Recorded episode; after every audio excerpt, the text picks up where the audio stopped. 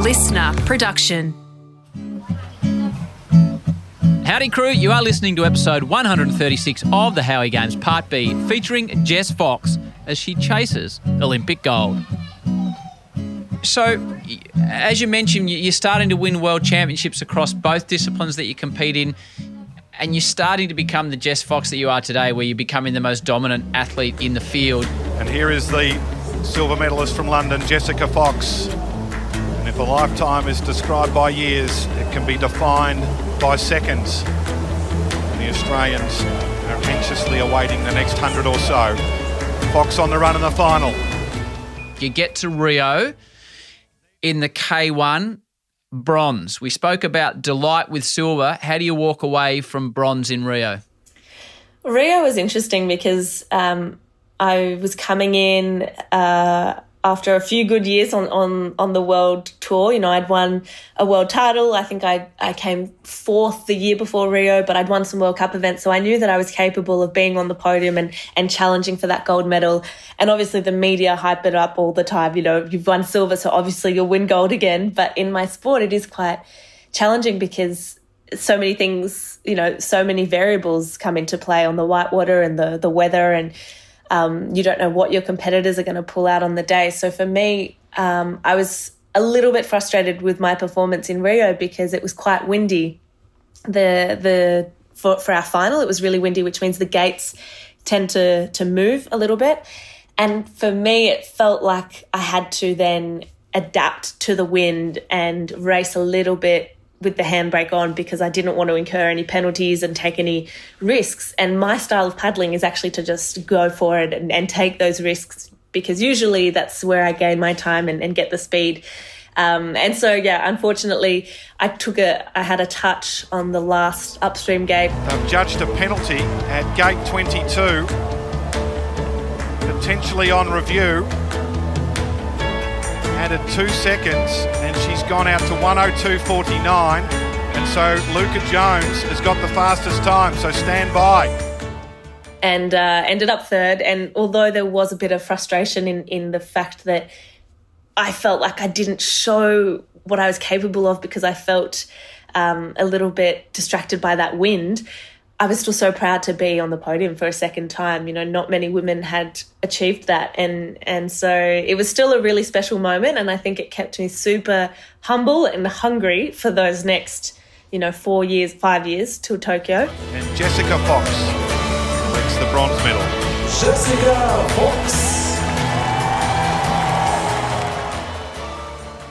But it also just showed me that just because you've you've won some races before doesn't mean you win you win the big ones. You've got to go and earn them, and you've got to pull it out on the day in that moment. So that is something I love about our sport too. You know, any one of those top ten women who make the final can win the gold medal on the day. And as you say, you, you've won a, a silver medal, then you've won a bronze medal. So you've been on the podium at two separate Olympics. Th- th- These are remarkable achievements. Then you go on a run, which is unparalleled in the sport. I, I know you won't. You won't like me saying it, but you're listed as the GOAT, the greatest of all time, because you were just winning and winning and winning. You're now also the most successful individual canoe slalom paddler in the history of the sport. Wow. Oh, I uh, I cannot believe that. Before we get to Tokyo, when do you find out that the games are not going to be held in 2020? And was it a phone call? I, I- I spoke to your good friend Kate Campbell about this recently, and she said it just hit her like a truck. How was it for you? The inevitable has finally been confirmed. An Olympic Games in a few months is simply not viable.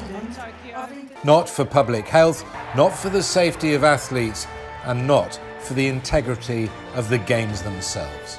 Yeah, I remember speaking to Kate about it, um, and and I think for many athletes it was really challenging. Um, I actually don't remember how I found out. I think it was just a news article or um, mum telling me, you know, because she'd received a phone call or something. Um, but I found out fairly quickly, but I also expected it. You know, the days before the announcement, they weren't sure if we'd be able to keep training. Um, we knew what was going on in Europe uh, with with the lockdowns, so I think we were sort of expecting it. Um, and to me, I'd mentally prepared myself that it might not go ahead. We were preparing as if it was for those last, you know, few days before the announcement. And it felt a little bit futile. You know, we were thinking everything that's going on in the world, this doesn't make sense. But yeah, when it, when it happened, I was expecting it and I just thought, okay, well, it's an extra year. Um, I can either, you know, sit here and feel sorry for myself and, and feel a little bit lost or just just try and make the most of it and learn as much as I can in an extra year. So, how did you go about isolation training? Did you have to do some of that weird training? Yeah, I mean, I think everyone had to get creative in some way. There were a lot of social media challenges that, that went around that I took part in, like uh, things with the Swiss ball and tennis balls, and I tried to learn to juggle. Um, but we were lucky. Our um, Paddle Australia and NSWIS provided some gym equipment, so I could set up a little home gym, and, and so I would do something every day around that. And jumped in my swimming pool with my kayak. So in the pool, yeah, yeah, yeah, in the pool. It, it's not a very big pool. It's only like seven meters long and like three meters wide. So it was a challenge turning it. I think I put a few dents in the lining, but yeah, look, I think it was also a little bit of a a nice break and a bit of a novelty as well at the start. You know, I thought, well, I don't mind training at home. It's it's nice to get creative, but I can definitely see that, you know, after a few weeks, after a few months, it just it's it's draining, it's exhausting to to be in lockdown. So um, yeah, it, it was challenging and I know it's been hard for a lot of people, you know, around the world in the lead up to the Olympics, but still around the world, especially in Australia now. So then Tokyo 2020, which is Tokyo 2021, how many times do you get to go down the course before you compete? Like, how familiar do you get with the course? So we got to go to Tokyo in uh, 2019 for the test event. So we had a few weeks of training there and, and racing opportunities there to get our bearings, get some video so that we could sort of analyze the course. And then with the postponement, they actually cancelled all of our scheduled training camps. Um, normally we would have one every month leading into the Olympics. And this time we only had a period of, I think it was two weeks before the games to train and learn the course and they'd actually made some modifications since the training camp in 2019 so it felt like a new course and we just had to kind of play around and try all different moves. We don't actually get to practice the gate combinations of the race the olympic race. That gets set the night before but in the lead up we get a training session every day where we can ah. try all different gate combinations um, that might come up in the in the race but you know technically when, when, when the when the race course is set and we're analyzing it, we probably have done the moves, just not strung all together. So that, that's interesting. So motorsport drivers, Jess, Formula One drivers, V8 supercar drivers, doesn't matter uh, which category, they'll often mentally visualize what they're going to do before they go out there. You know, I'm, I'm, in fifth gear here, I'm getting the apex here, then I'm putting the foot on the brake here do you do a mental preparation for what the course is going to be? Do you sit there and visualize yourself going down it? Yeah, definitely. That's a huge part of our um, mental preparation and, and race preparation because we don't actually get to practice it once the course is set. So they show us the course and there are some demo runners who do the gates so that we can see maybe the different lines we might want to take, the different options. Um, and then we watch video. We might take some split times to see if there are different options to take. And then, yeah, definitely a lot of visualization. So I, I just sit there, close my eyes, and, and see myself doing the course and, and see myself trying different options if, if that's something I have to think about.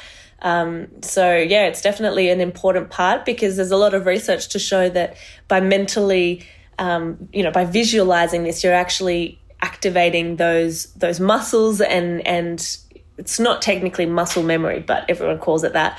Um, so that you're better prepared to actually do it, and you've got that feel in a way when when you do actually do it. And the penalties for touching a gate.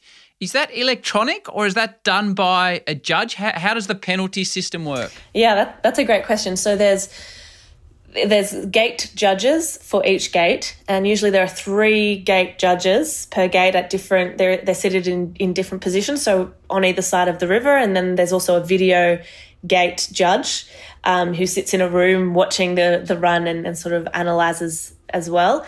And so basically, it's there is a bit of human error involved, but um, generally the rules are, are fairly clear. So for a touch, that's a two second penalty. It's if you touch the gate with any part of your body or your equipment.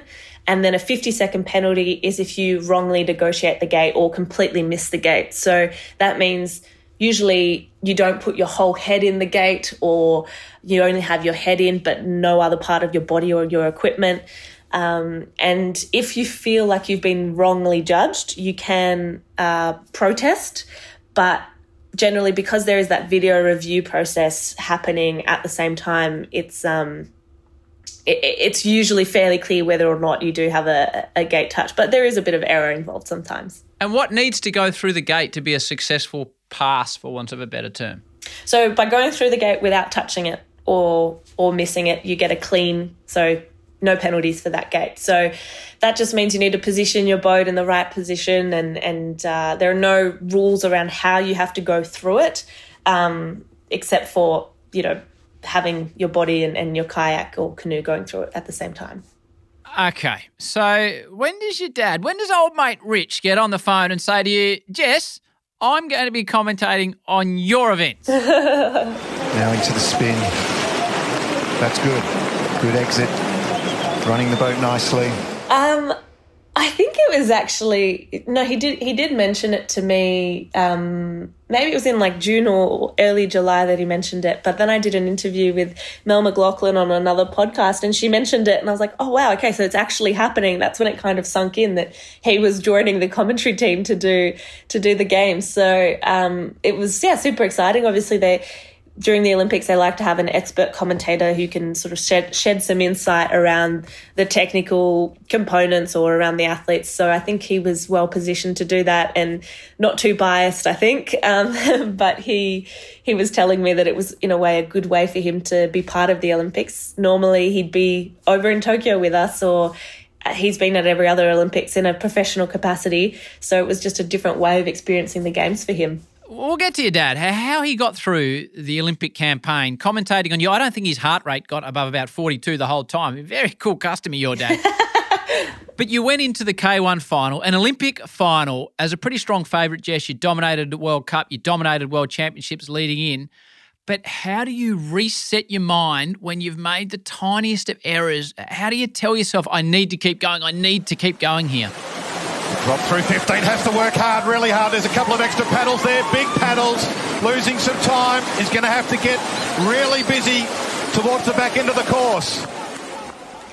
Yeah, I think it was quite challenging in in the kayak event because I'd felt so good in the heats, so good in the semi final. I was last to start in the final, so I knew the times um, for the podium before I started. Um, and when I set off, I didn't feel good. It, it was quite bizarre. I just I didn't feel as as I normally would, and and so I had to kind of overcome that and not focus on that and just go through each each gate. You know, get back into my race plan. Um, and I hit a gate early on, and and that didn't really frazzle me because I've done that before in races. I've hit gate one before and gone on to win, so I tried to sort of get back in the rhythm, um, stay focused on each gate, mm. and then I got to the last upstream gate, and um, I wasn't sure w- what my time was, you know, where I was sitting, if it was a good enough run to win. And I think I just got a bit carried away and tried to attack this last upstream gate too much and take a, a, a risk in a way to try and gain some time because it didn't feel like a super fast run and I touched it. Unfortunately, I, I incurred a, a, two second penalty. Here we go. Boat nice and high. Loses another bit of time. Big trouble. Another touch. Has to get really quick here. 105.5 is the time to beat. So I sprinted to the finish and I knew that, you know, two touches, it was four seconds added to my time. And I just thought, you know, I might be way off here. I might be in sixth or seventh place. And I crossed the line and I was third and I was, I think, 1.2 or 3 seconds from the win. Has to get really quick here. 105.5 is the time to beat. Coming down to the line. Has she done it? 105, 106. She's in third. Ricarda Funk has won the gold medal and Jess on the podium again. but it's not what she wanted. She's got the bronze. Boy, oh boy. The last wow. gate. And it was just all this emotion of, I, I was, it was, it was so bizarre because I was devastated and at the same time relieved to still be on the podium. I was thinking, I can't believe I'm third with those two mistakes, and yet I was so close to winning that run without that touch on the last upstream. So it was just all these, yeah, emotions coming out, and I was, yeah, really frustrated with myself and um, still now frustrated. Like I haven't been able to watch that race because it's it's too gut wrenching for me. Um, but that's our sport, you know. It doesn't always go to plan. The, the favorites don't always win, and it's funny because I went through that scenario in my head about a million times the night of of the kayak, just thinking, oh, what if I'd done it this way? What if I did it that way? I could have done this, and it might have been okay. So you sort of go through all those um, what ifs and shoulda, coulda, woulda, but in a way. Um, yeah, I think it just wasn't it wasn't my moment in the kayak. I think it was it was hard in a way, but it it also made me stronger for the next event. Um, I was having to deal with all those emotions, and I was having to, um, in a way, digest that performance, but also realize that it was an amazing t- achievement to win a third Olympic medal. So, I, I think, yeah, I, I was it was probably the hardest two days of my life. Those those events. Which I guess is what I really want to talk to you about, Jess. I've learned doing this podcast that for all the wins and highs that athletes have, there is equally, if not more, really down times where things don't work out. It doesn't go their way. So, an Olympic bronze medal, it is an extraordinary achievement. But probably didn't meet your own really lofty expectations going in, as you said. So, how do you reset things? How do you get your energy up to go into another Olympic final performance?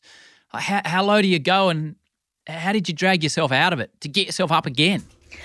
Uh, yeah, it was. Um, I think you know I, there were definitely a few few tears shed and and lots of um, messages back home and and speaking to dad um, as well once he'd finished commentating and and you know going through it with mum, and they were both like, you know what, you've it, it is what it is. You know, it didn't go your way today. You've got to move on. You've got another opportunity. You're very fortunate to have another opportunity and you need to enjoy that and embrace it. And I think, you know, I spent the taxi ride home crying and then, um, had had physio and, mm. and with my physio we sort of had a bit of a joke and we were, I was like I need to distract myself so we put like friends on the on Netflix and, and just watched some yeah some TV while he was doing treatment. And then I got back into it you know I had to I had to re-energize even though I felt quite depleted. Um, and I had the heats the next day. And I think the next morning when I woke up I just thought I saw the medal and I was like, you're, you're going home with an Olympic medal, and that's something to be extremely proud of. You know, you you you've won a third Olympic medal. That's amazing. Let's let's see what we can do in the C1. So, I think I had to really shift the mindset, but also conserve my energy. And so the heats, I just was like, I don't need to win today. I just need to get through the next round and get through to the semi. So I think I came fourth or fifth in that heats race. Um, and then for the final, uh, it was for the semis, you know, it was about just delivering a steady run to get into the final. I didn't think it would win the semi final. Um, but it did. So I was again in that same position that I was in in the kayak. I was last to start. I knew all the times, and this time I really wanted to make sure I controlled my emotions. I embraced that opportunity, and that I was in a calm, confident state. Even though in my head you know, there was all the what ifs. What if you don't do it today? What if you do the same thing you did in kayak? What are people going to say? You know, you've got all these things happening, yeah. and you've got to be able to just switch it off and focus on on your race.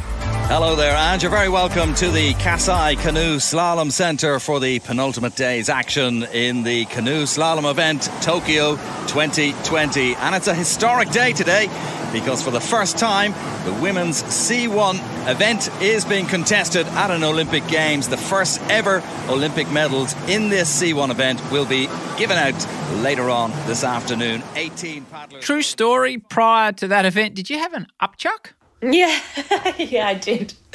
and it's actually never happened to me before a race. I've never had to throw up. Like I've felt a bit nauseous before races and not felt hungry and haven't eaten much.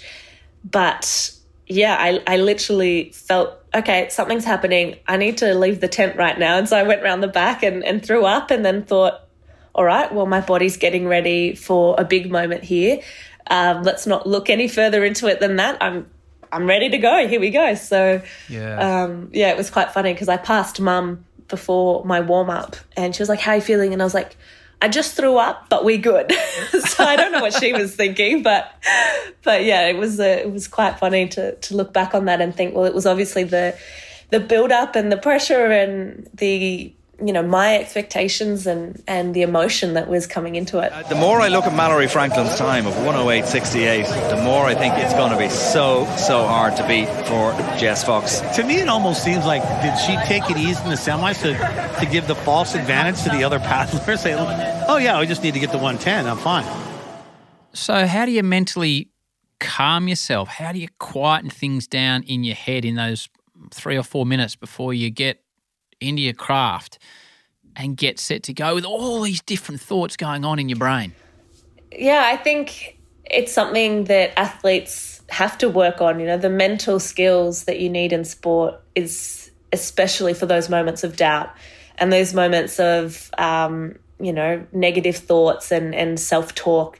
And I think for me, the C1 was particularly hard because, you know, I, I, I didn't really say this beforehand, but I got a little bit injured in the lead up to the Olympics in that sort of 10 days beforehand. So I didn't do as much C1 as I would have liked. And when I did do C1, it was very um, easy paddling. It wasn't any hard moves. So my confidence wasn't 100% in the canoe either. So I, I sort of, I felt like, I felt like I'd been feeling better in the kayak in the lead up and, and the, the canoe, um, even though I was a very strong favorite as well, you know, if it didn't go my way there, I I sort of might expect it more because I, I hadn't prepared like I wanted to in that last sort of 10 days. But in the end, I just had to tell myself, well, I've got years of experience.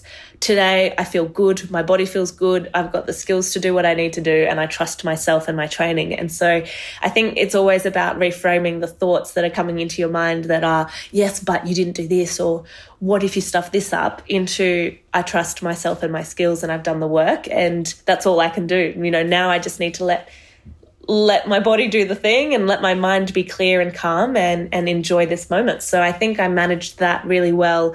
Um, and to be able to turn that around after the kayak was immensely difficult, but I'm so proud of myself for that.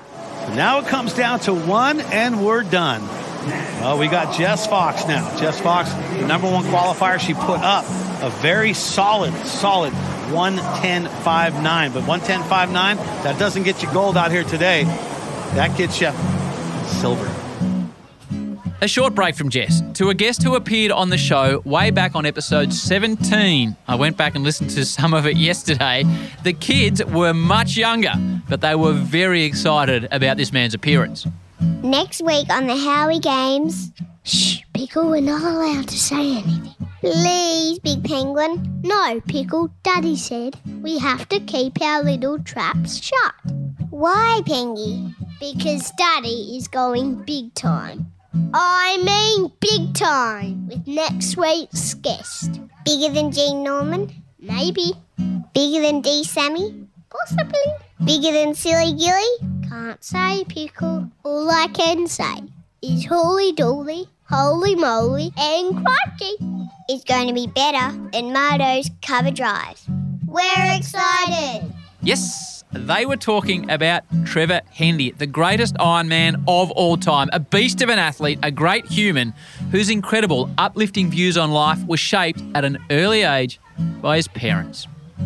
Just a beautiful man, very uh, courageous, honest, simple man that got in and got the work done all the time. And so what he did, we came home to my mum and she said, he said, look, let's pack up everything, sell everything, travel around Australia. And what he didn't want to do, he sort of revealed to me more later. He had a sense that he felt like the trodden path that everyone that was on wasn't so fulfilling. He had two qualifications and he had the best job. Everyone was telling him he should be blissfully happy, but mm. he had this feeling like there was something missing. So he didn't want to settle into something that didn't feel like home to him, you know, and so he, he felt more of a sense of adventure. And he did all the right things first and then went, hang on, there's no reason why I can't do the right things for me, Right. you know, now. So mum agreed. To her credit, her strength, she was like, okay, Ron, let's do it. And they sold up everything, bought a caravan. We had a single cabin blue Dodge truck, 1971, left Melbourne. To Preston. Travel around, yeah, left Preston. Actually, we're living in Layla Right. and um, and David Street Layla we're living in, and and uh, in our beautiful little house, and and we left there to drive around Australia at whatever pace. And he had a certain amount of money saved. He had stuff in storage, house sold, and um, basically was going to work his way around. Here's to an adventurous life. If you want some inspo, as the cool kids call it these days, or a bit of hope punk, check out Trevor Hendy on episode 17.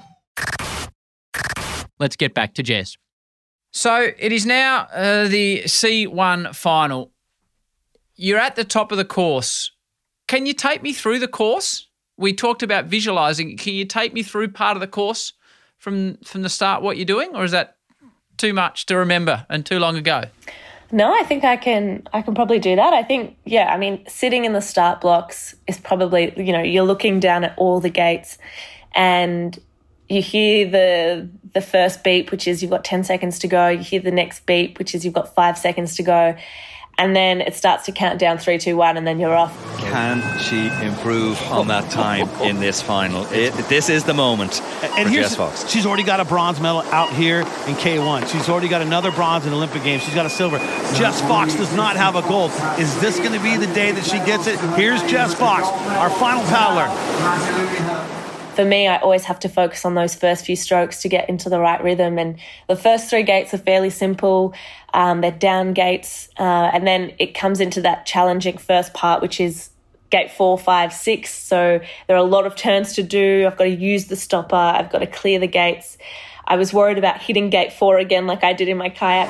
Got to be a clean run for Jess Fox here. And she drives down towards gate four. Look how quickly she was into gate four. The beautiful technique from Jess Fox there. Five, good. but I got through that well, so that was good. And when I got through gate eight, I could sort of take a breath and um, reframe and sort of think, okay, that's the first sort of hard section done.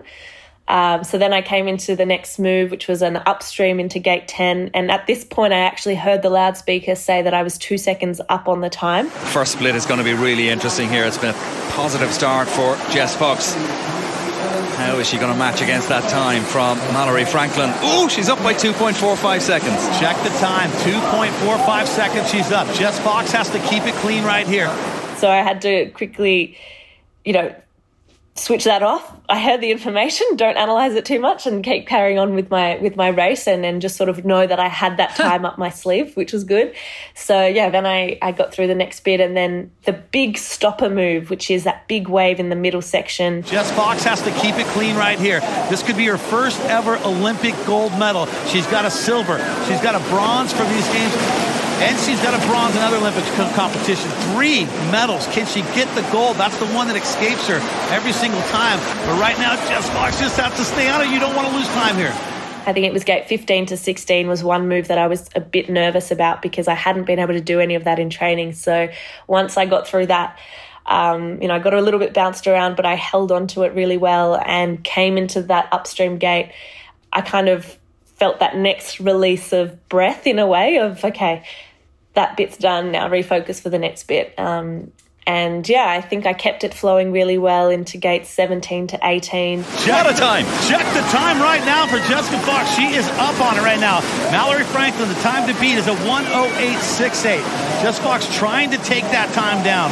I kept it really safe in the next down gates, and then coming into that last upstream gate, which is where I hit in in the kayak, I really kept it safe, kept it flowing behind, and once I was out of there, I, I, I knew I'd done a good run. I, I wasn't sure of the time, but I knew it was a really good run, and I just charged to the finish. Here we go. The final upstream.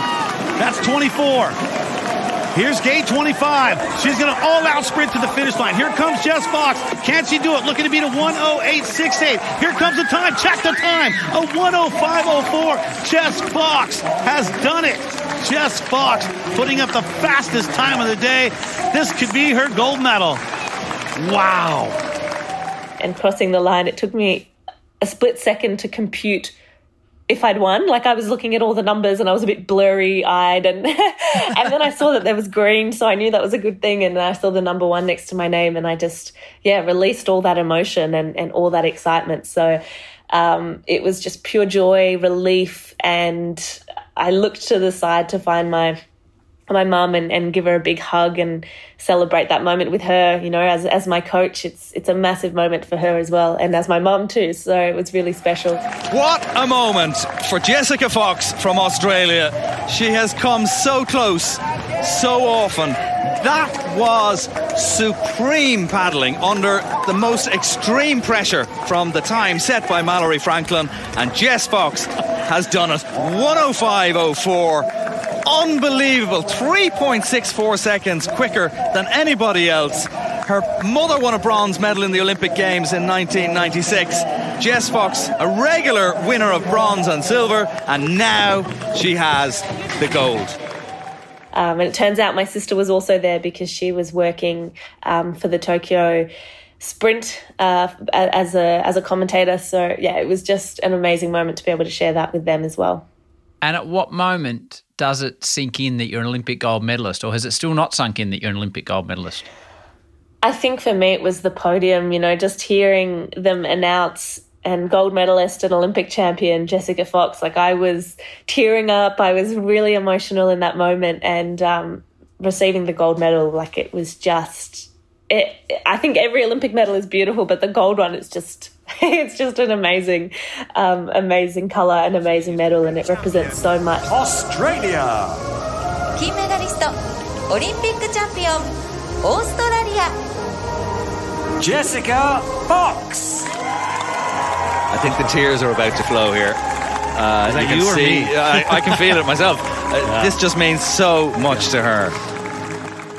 Yeah, that moment for me really hit me and it's something that it'll keep sinking in I, I, think. As soon as i get home i just really want to be able to share that with everyone and and uh, yeah pass it around to everyone because i know the impact that a gold medal can have on a, on a kid because in 2004 i was that kid who saw a gold medal an olympic medal and and it did light that dream for me. So um, yeah it's it's amazing.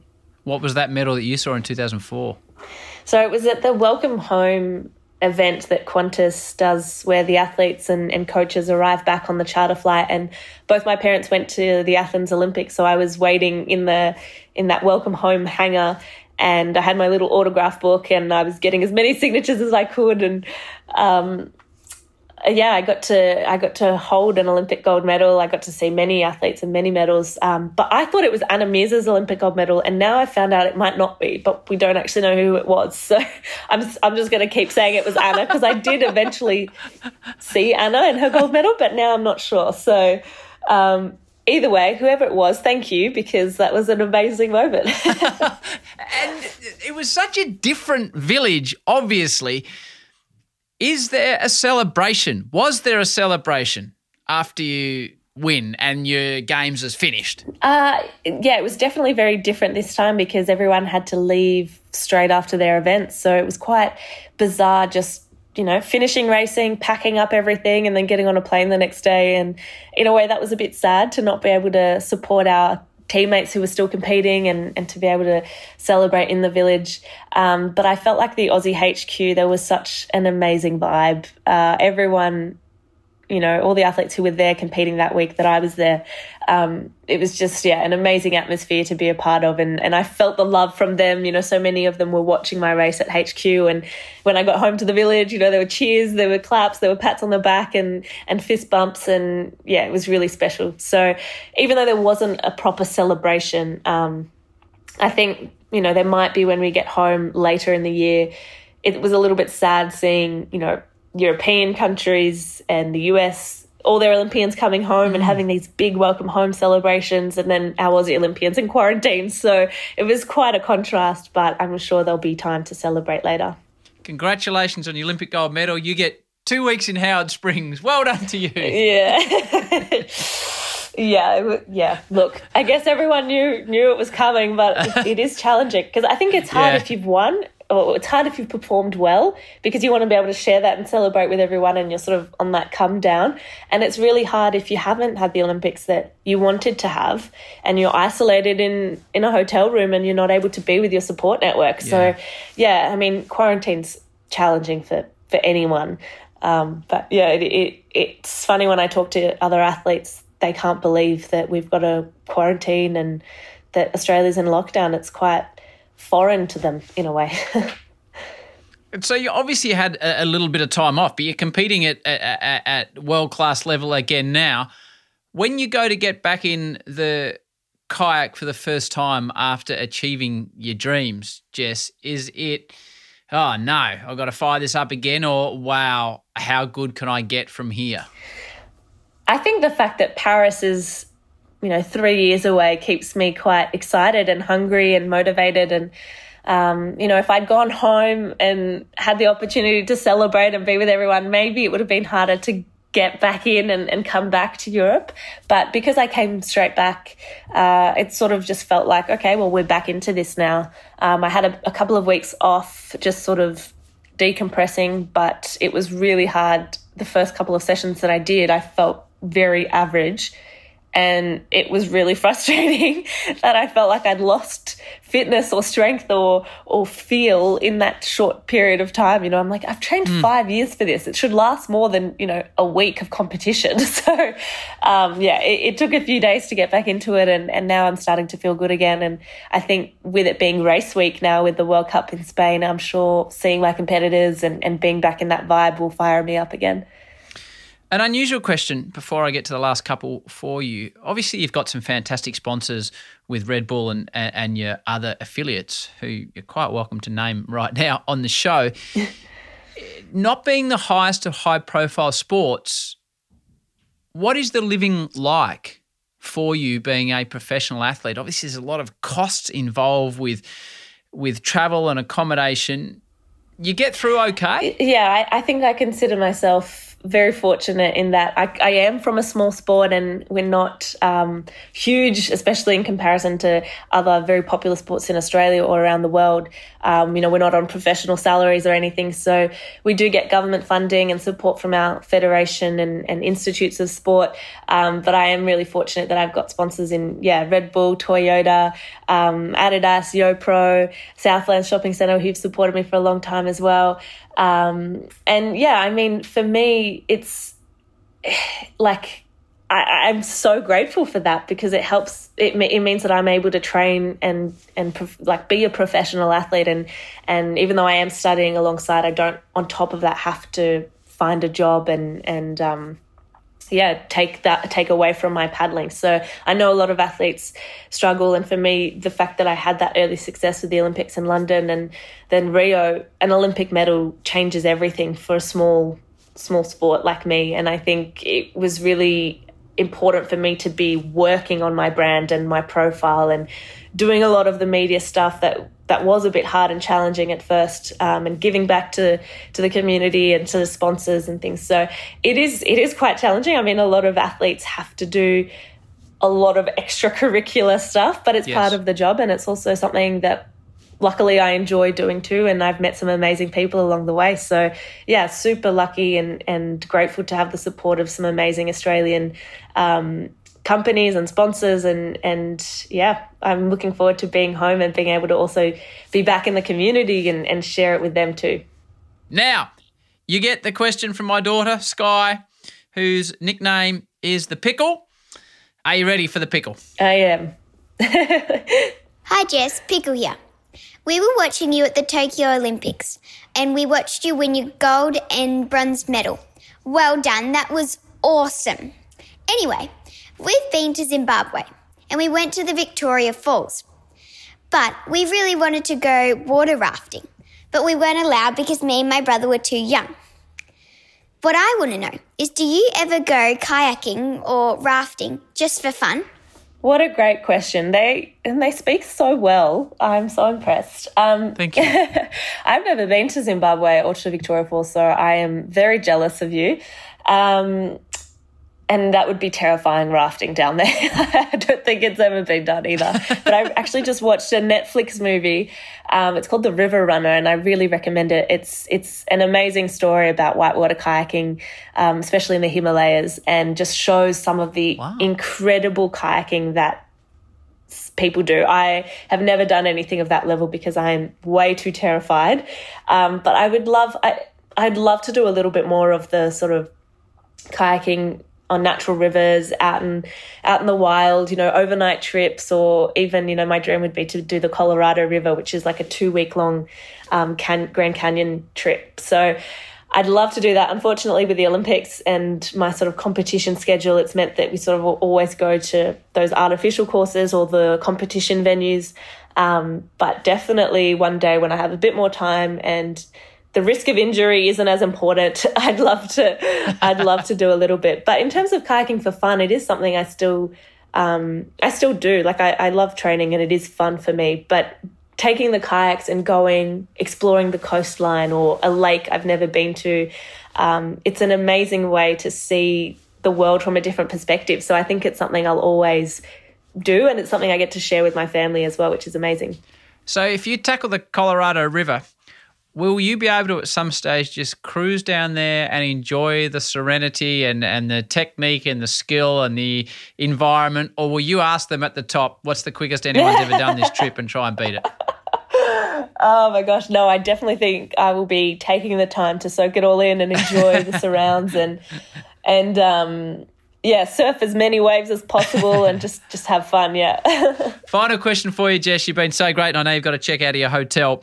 For all the youngsters out there, we always finish this way, as you know, which is fantastic. That are trying to achieve some success in their field, whether they want to be kayakers or canoeists or pianists or violinists or plumbers or builders or architects. From your fantastic journey of ups and downs along the way, what advice would you give the people out there, the kids, the youngsters?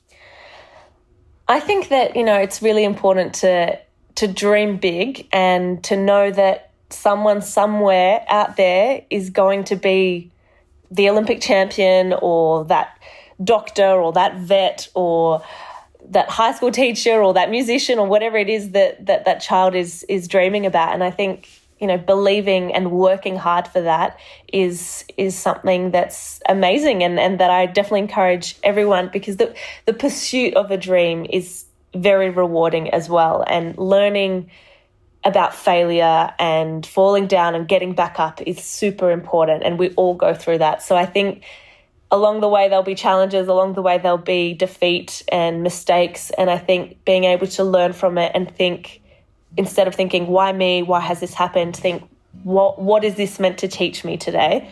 I think that's the best attitude to have. So um, that's something I like to live by as well. Jess, thank you so much. Congratulations on everything you've achieved so far. There is obviously so much ahead of you. Stay safe. And I think all of Australia is looking forward to welcoming you home and seeing that medal. But thank you so much for joining me on the Howie Games. It's made my afternoon. Well, really appreciate it. Thank you so much. It's been a pleasure to share the story with you. And, and thank you for the questions to, to Big Penguin and, and Pickle too. So, um, yeah, I, I'm, I'm really, really chuffed we were able to do this. So thanks for having me. I love Jess's story because it illustrates just how much time, effort, commitment, and resilience is required to win an Olympic gold medal to be the very best. Thanks to Jess for holding off checking out of a hotel to get this episode in the can. What a star. Thanks to you for tuning in. Until next Thursday with the force of nature that is Colonel Bob Sheridan. Peace and love. And we can do it if we try, try, try. If we try, try, try. If we try, try, try.